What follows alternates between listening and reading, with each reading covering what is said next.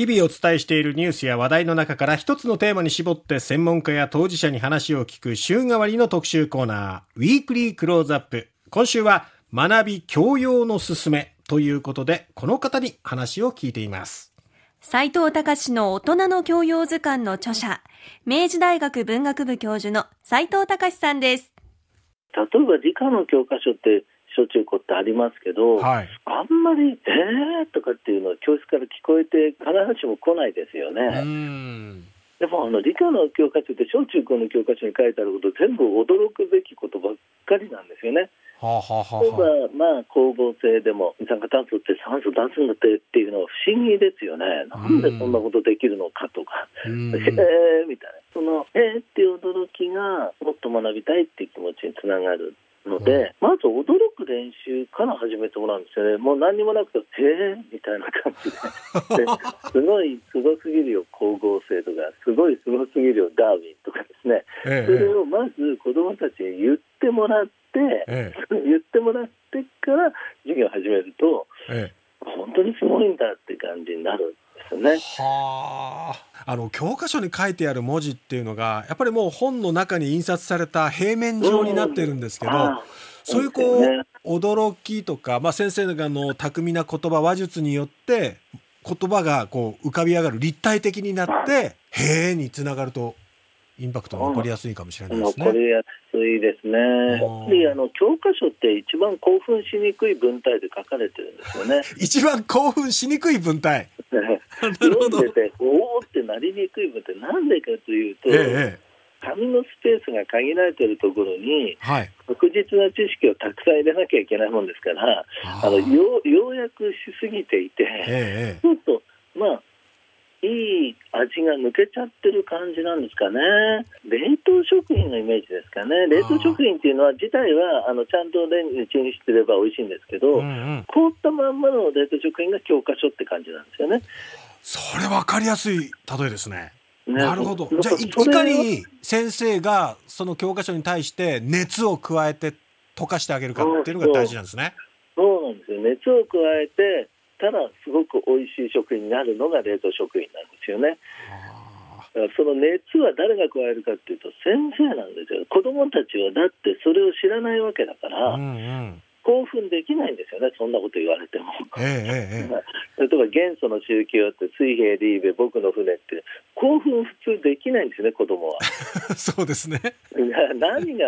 それがめでたいのか何がすごいのか分かんないから。そうすると授業の初めにすごいすごすぎるよ宗教っていうふうに みんなで連呼してから、ええ、なんですごいかっていうとねポイントは3つありまして、まあ、ポイントは3つがいいと思うんですよ、大体。で、この本でもポイントは大体3つにしたんですけど、それで、元素の周期を大体あの今分かってるね物質のほとんどはこれで説明できますとかですね。こう周期に発個の電子で周期になっていますとか、ええ、この他のまだないまあ、元素を予言できましたとかですね、うん、そういうようないうふうに言われるとええー、っていうふうに子どもたちもなるのでこの先生がいわばこれがこんなにすごいんだよっていうふうに熱を込めて子どもたちに紹介する。うん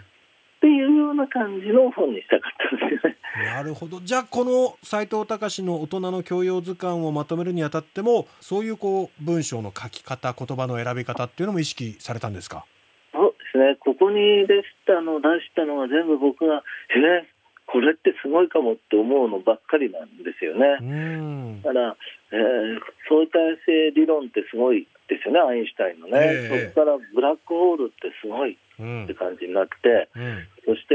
次にブラックホールの次が般若心経なんですね。うん、やっぱり量子論といえば般若心経っていうつながりで、般若心経の空とは何かっていうことで、えー、マントラで空海の方に行くとか、なんかすごいラインナップっていうすごいものラインナップっていうのがあると豪華でワクワクする感じですかね、ええ、知識教養でワクワクするのが生きる力になると思うんですよね。なんでそうなのかなと思うと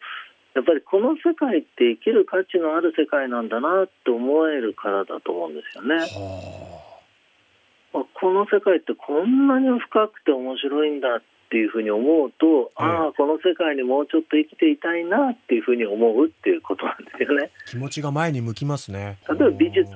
が教養として好きな人がいたとすれば、ええ、美術に関心持つ前よりは、ああ、この世界でもっとすごい美術品を世界中の美術館回って見てみたいっていうふうに思いますよね。うん、そうですね。そういうのが教養の力、教養が生きる力だっていうことだと思うんですよね。まさに斉藤先生のこの大人の教養図鑑の帯には先生自ら教養は生きる力だって力強く書いていますが、そういうこうワクワクする気持ちとかそういうものも含まれてるんですね。そうですね。このワクワク感が一番教養の柱なんですよね。湧き上がる泉のようになんかこうワクワクしてくるっていう。うん、なるほど。そういうこう教養を身につけていった上でただ自分の中で蓄えて終わるんじゃなくてやっぱり活用していきたいと思うんですけど、えー、その教養を活用していくことでコミュニケーション能力っていうのも向上するものなんでしょうか？これはね向上しますね。なんか知識が入ってきた時に人に喋りたいというふうに思った方がいいと思うんですよ。っていうか人に喋りたくてどんどん新しい品物を仕入れるっていうことでもいいんですよね。ええ僕自身は中学校の時の友達がい。い友達で、毎日3時間、4時間って話してたんですね、はい、その時にどんどん本を読んだら次の日、その友達にずっと言い続けるっていうのをお互いにやって、大学も大学院も一緒のところに行ったんですよ。そしたらもう毎日ずっとそれを続けたんで、映画見たら友達に話す、本を読んだら話すっていうふうにしてたので、ええ。あの話すことで会話が充実しますね。すごく身のある会話にもなるし、うん、自分の理解度も深まりますよね。あ本当そうなんですよね。アウトプットして外に出すことであ自分はここまでは分かってたけどここから先分かんなかったなっていうことも分かるんですよね。うん。またそのお友達の話を聞いていくと、えー、あそういう見方もあるのかとか、えー、ですよね。友達がこの映画見て面白かったこれここが良かったってあじゃあ見に行こうって感じになって行動も変わりますよね、うん、まあ、世界が広がるって感じですかね。お互いの世界をこう刺激し合って広げ続けていくっていう相互作用って感じしますね。教養ってひけらかすと感じ悪いですけど、えー、キャッチボールすると楽しいですね。お互いにちょっと軽くポンポンってやり合うとかなるほど。あるいは教養がついこぼれ落ちちゃうっていうのがいいんじゃないですかね。かっこいいですね。出ちゃったぐらいの。そう、ちょっと、あ、ごめんなさい、今ちょっとダーリンがこぼれちゃいましたけど、ちょっとすいますいませんでしたって、その時軽く謝るのがマナーってもんだと思ってね。なるほど。ついつい何か新しい知識を得ると、もう振りかぶって本気の投球をしようとするんですけど、そうじゃなくて軽いキャッチボールぐらいがいいんですね、気持ちとして。そうね。そこでうんちくを長く語られると面倒くさくなっちゃうので、確かに。感覚としては最大が30秒ぐらいだっていう感じなんですよね。ああ、30秒ぐらい。30秒以内だと人ってね、許してくれるんですよ。ああ。